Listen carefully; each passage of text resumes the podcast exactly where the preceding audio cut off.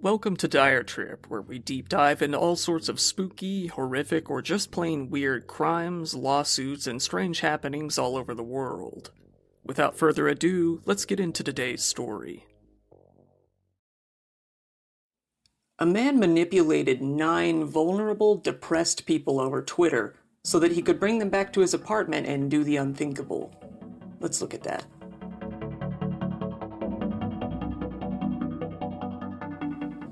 Takahiro Shiraishi was a fairly odd man who was described by some to be a cheerful, kind, and polite person. Some would say he was quiet, almost docile. Shiraishi had a fairly normal upbringing. Until he graduated high school, that is. He wouldn't move on to a university, instead, finding odd jobs here and there. For a while, he worked a normal part time job at a supermarket and from there he would go on to work at a pachinko parlor. He would go on to get a job in Kabukicho, which some of you may remember from my video on Yuka Takaoka a while back. It's kind of the seedy underbelly of Tokyo, the red light district. It's got things like bars, love hotels, host clubs, prostitution. I mean, really anything you could imagine in an area like that. Shiraishi found a job working as a scoutsman, What's a scoutsman, you may ask? Well, in bigger cities in Japan, it's not uncommon for shady men to approach attractive women on the street and try to coerce them into working in their district. This often includes acting in adult films or even as far as prostitution. The scoutsman will likely then get a commission for his finding. This is all very illegal, a felony, in fact, but unfortunately, because it's so hard to enforce the law, it's not that rare. Shiraishi wasn't very good at his job. He would often just sit around and play on his phone. Women found him to be extremely creepy. Another man working as a scout would take a picture of him and post it on Twitter, writing, Watch out for this scout. Shiraishi would eventually go on to get arrested for this and sentenced to 14 months in prison. However, it was a suspended sentence, and he didn't see any jail time. After this, Shiraishi would quit his job as a scout However, one thing that Shiraishi would get out of this job would be that he had developed an affinity for seeking out troubled women. Shiraishi would soon tell his father, I have nothing to live for. His depression clears day. He left his family and his town and moved into an apartment where he lived alone. He remained unemployed. In complete social isolation with nothing but time on his hands, he turned to the internet, namely Twitter. Kureha Ishihara, aged 15, was a great student. Her principal raved about how serious and studious she was. She was a member of the student committee at her high school, and she would passionately debate about the national birth rate decline. She participated in the drama club and was a big fan of anime and video games. One morning, she donned her school uniform and left the house. She never showed up at school, but she did notify the school of her incoming absence. She was seen heading to a train station at about 7 in the evening, but she was never seen again. Realizing something was strange, her mother tried contacting her over line multiple times that evening, but her messages remained unread. Nearby, Natsumi Kubo, a 17 year old girl, also went missing. Natsumi was an avid reader and put great effort into everything she tried. She was big into the anime club at school and previously sang in a chorus. She worked part time at a ramen shop. She was rarely ever absent from school. One evening, she told her family that she was heading out to get something to eat and was never seen again. So, what did these two girls have in common? Well, for one, they were both very active on Twitter. Two, they were both depressed. And three, they both came into contact with our titular character, Takahiro Shiraishi. Shiraishi had been actively posting on Twitter about suicide, assisted suicide, and hanging, especially hanging. He would post using an account named at Hanging Pro. Subtle. Although his Twitter account is now inactive, there are screenshots that have been preserved that show some of his profile and some of his posts. I've translated them here. For his profile, Shiraishi clearly stated I want to spread knowledge of hanging. I want to become a truly aggressive force. DM me if you're interested. Shiraishi would prey upon depressed, particularly suicidal people. It's not known if he himself was actually suicidal, but he clearly posted in a way that portrayed him as so. He would contact multiple people using multiple accounts and discuss death and hanging with them. He would push them towards suicide, making an effort to convince them that it was the ultimate solution to their problems. He would even make suicide pacts with them, something he would never actually follow through with. He was very active on Twitter, usually posting with a bunch of death or suicide related hashtags to kind of find some people who might be a little vulnerable at the moment who felt like they could relate to him. Either at school or at work, bullying won't stop. If it's a place you go every day, if you don't get along well with the people you meet, it will take a toll on your mind. All throughout the world, even if it may not make the news, there are a lot of people out there who are in agony, contemplating suicide. I want to lend those people a hand. Under the guise of being an understanding confidant, Shiraishi would openly discuss which method of ending one's own life would cause the least pain. Many times with children. He would only advocate for hanging, discussing why other methods simply wouldn't work or may cause pain. Shiraishi was extremely manipulative. Rather than genuinely connecting with like minded, depressed people online, it was all very calculated and planned with dark intentions. Within days of moving into his new apartment, he was meeting with these people in person and inviting them back to his place. He would come to meet Mizuki Miura, a 21 year old woman who lived nearby enough to meet up. Desperately needing money after moving into his new apartment with no job, Shiraishi convinced Miura to lend him some money. This would be her downfall. Mizuki Miura was Shiraishi's first victim. One day, she left home without saying a word and was never seen again. Unknown to those around her, Shiraishi had convinced her to come back to his apartment to discuss paying back his loan. As you may suspect, he had no intention of paying her back. He sexually assaulted her and eventually strangled her with a rope, ending her life and keeping the money. Shiraishi met Kureha Ishihara online around this time. It's suspected that Kureha was secretly depressed, as she had been conversing with Shiraishi over Twitter for some time. Eventually, five days after the first murder, Shiraishi would convince her to come to his apartment as well. He raped and strangled her with a rope, and then achieved his goal of taking a few thousand yen from her, the equivalent of less than a hundred dollars.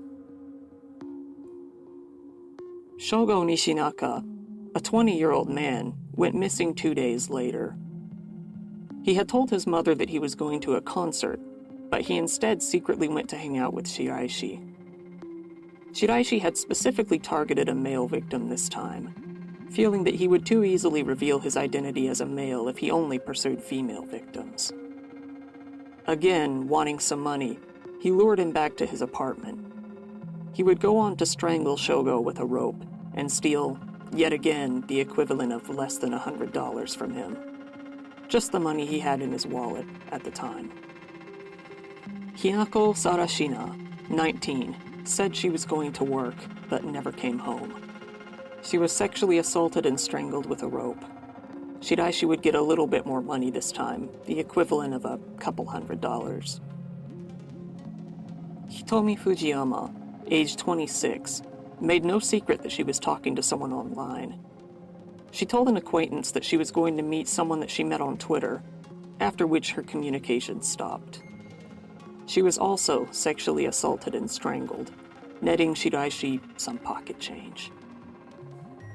A few days later, he met previously discussed Natsumi Kubo, 17.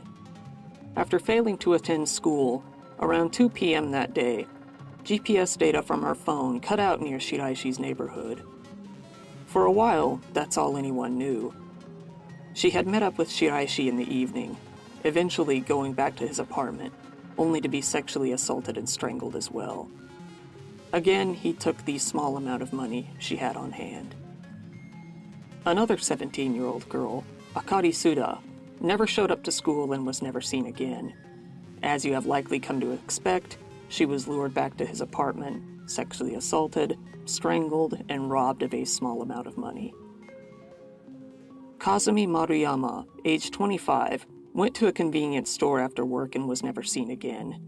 She had also been lured back to the apartment and, same as the others, was sexually assaulted, strangled, and robbed. All of these cases occurred within the span of three months, some cases occurring as frequently as being only two days apart from each other. Needless to say, Shiraishi had turned these horrific crimes into a routine. He got cocky, as a lot of killers do, and got sloppy. This isn't to say that he wasn't sloppy from the beginning, though. He left a trail of messages on Twitter every time he would find a victim that he would go on to kill. This, shortly after, would come back to bite him in the ass. His next victim, Aiko Tamura, age 23, would prove to be his last. Aiko's mother had recently passed away, and she was understandably very depressed, being in mourning. She was living in a group home in which residents receive assistance from psychiatric professionals and social workers. However, they were free to leave as they pleased. She took to Twitter to find like minded people to discuss her feelings with anonymously. She met Shiraishi and went on to exchange dozens of messages until she finally set off to meet him in person, with plans to end her life. However, things didn't go quite as planned. Upon meeting Shiraishi, Aiko began to change her mind about her urge to die. She was unsure of what to do. Shiraishi, though, didn't really care about how she felt about the issue. He was already determined to kill her and rob her, and her opinion wasn't going to change that. When she seemed off guard, he began to choke her, when she strongly resisted. Aiko eventually fell unconscious, it was at this point that Shiraishi hung her from a height of about two meters from the loft bed of his apartment. Aiko, however, left some messages on Twitter undeleted. It was evident that she had attempted to wipe everything, but had failed to erase a few of the messages. Her older brother was able to find them, which set him on a search to find the man that she was contacting. He convinced a female friend to make a fake account on Twitter, get close to him, and set up a time and place to meet with him. Shiraishi was unsurprisingly easy to hook, sending her a message saying, Let's die together. They then contacted the police and informed them of the plan. Police were quick to meet up with Shiraishi at the designated meeting place, his apartment. They went on to question him, asking what he knew of Aiko and where she was. Defeated, Shiraishi said, She's in the freezer. Nobody could prepare for what the police found upon entering the apartment. The police found a total of nine dismembered human bodies throughout the apartment. There were three coolers lined up, each containing various body parts, including heads, arms, and legs. Five large toolboxes were also set up, each containing their own collection of rotting body parts. Many of the body parts had flesh removed, seemingly by a jagged tool, and were reduced to bone. 240 different human bones were found within the scene, leaving DNA testing as the only reasonable route to determine who each body part belonged to. Neighbors were quick to tell the police that they had definitely noticed some raunchy smells coming from Shiraishi's apartment, namely the smell of rotting flesh and decay. Some noted that he always had a ventilation fan in his apartment turned on, which they found odd. Others stated that he had been coming and going all throughout the night for weeks, dressed in all black and acting shady. He had evidently been slowly peeling the flesh away from the bones so that he could throw it away into the garbage and into the recycling. A saw was found, apparently the tool that he was using to dismember the victims. Various body parts were found placed into different containers full of cat litter, presumably to hide the smell. Part of Aiko Tamura was found in his apartment, along with her ID and what appeared to be her handbag. A DNA test was done on the body part, confirming it to be a match with Aiko. Security cameras at the nearest train station had also caught video of Shiraishi and Aiko meeting. Takahiro Shiraishi, who was being held in police custody, was, unsurprisingly, served with an arrest warrant. He confessed quickly and easily. He was quick to tell his story. He revealed to police that he had met all of his victims on Twitter and brought them back to his apartment in order to help them commit suicide. However, every single one of the victims would go on to change their mind about suicide once they were in his apartment.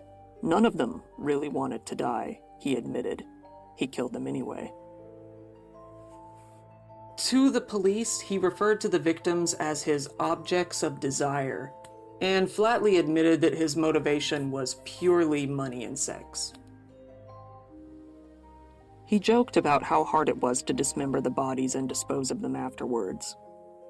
There is no doubt that I tried to hide the body of the person I killed, he said.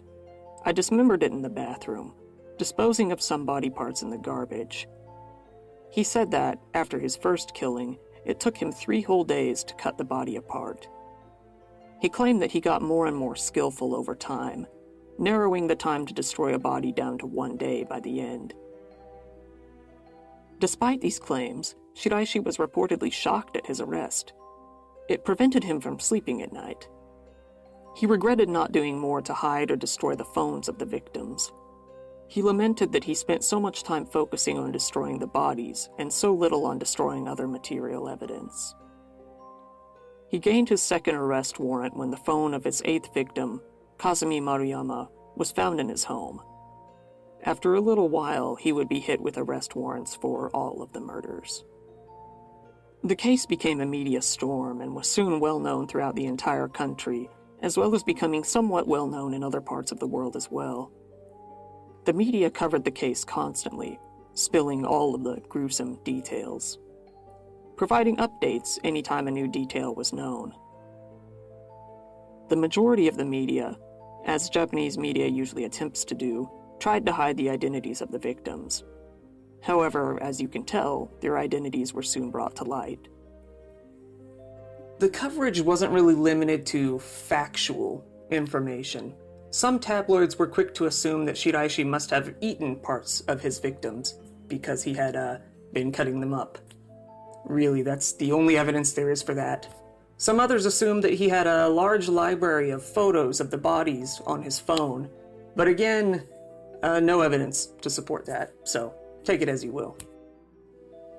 Shiraishi's trial would prove to be frustratingly long for someone who had confessed, as murder trials can tend to be, let alone multiple murder trials.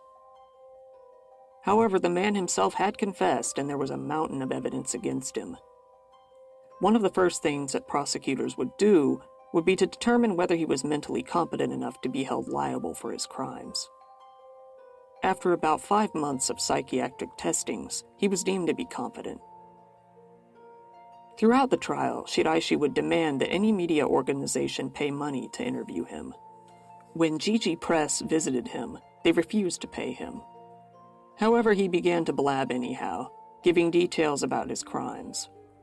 When they would ask how he could do this, Shiraishi claimed that he drew a line between the people he cared about and the people he didn't know he cared very little when it came to the latter. There was zero remorse. He spoke joyfully all throughout the interview, making wild gestures and laughing. He expressed an interest in writing a book or exchanging some lengthy letters if the price was right. He said that he was using most of his time to exercise, stating that he felt pretty great. Shiraishi's defense would raise questions as to whether he was actually competent enough to be criminally responsible and requested a second wave of psychiatric exams. At the least, they argued that his mental capacity was significantly diminished at the time. The residing judge, Naokuni Yano, ruled that Shiraishi was mentally fit to be held responsible for the murders. The prosecutors were quick to point out that there was no way that the victims had actually consented to being killed. Shiraishi himself had said that they all resisted. In order to get a lesser sentence, the defense would say that Shiraishi had killed the victims in a form of assisted suicide and that they fully consented. They said that struggling against the strangling was merely a reflex and that the victims hadn't necessarily changed their minds. Prosecutors shot that theory down immediately. They demanded the death penalty. Shiraishi didn't seem to care and accepted it fully. I humbly admit my guilt and will accept the punishment, he said. He finally apologized to the families of his victims, albeit short and sweet. I am very sorry for taking lives so easily, he told them. He pled guilty on all charges and stated that he would not appeal the decision. After an all too long trial, he was sentenced to death in December of 2020. The killings shocked the nation, understandably. The fact that social media has become so intertwined within our daily lives was brought under extreme scrutiny, along with the social stigma associated with mental illness that pushes people to discuss their problems in private, with not only people who are unqualified to help them, but people who could be dangerous as well, as in this case. Both the government and social networking services vowed to push for more support for young people with mental illness. The father of one of the teen victims, who remained anonymous, reacted to Shiraishi's sentencing, saying, It doesn't matter what the sentencing was. The problem is that my daughter won't come back. If this case had been looked into earlier, my daughter wouldn't be dead. The Education, Culture, Sports, Science, and Technology Ministry now that's one hell of a name made the decision to fund online support counseling in some areas across Japan, utilizing popular chat apps such as Line. The government further decided to improve education for elementary school students, revolving around social media and interpersonal relationships. In Japan, and now in some other countries as well, Twitter began linking users who search for death related hashtags to a nonprofit organization specializing in suicide prevention. As with all death penalty cases, it will be quite a while before Shiraishi is actually executed. But given that he doesn't plan to appeal, uh, it might go quicker than normal. We'll just have to see.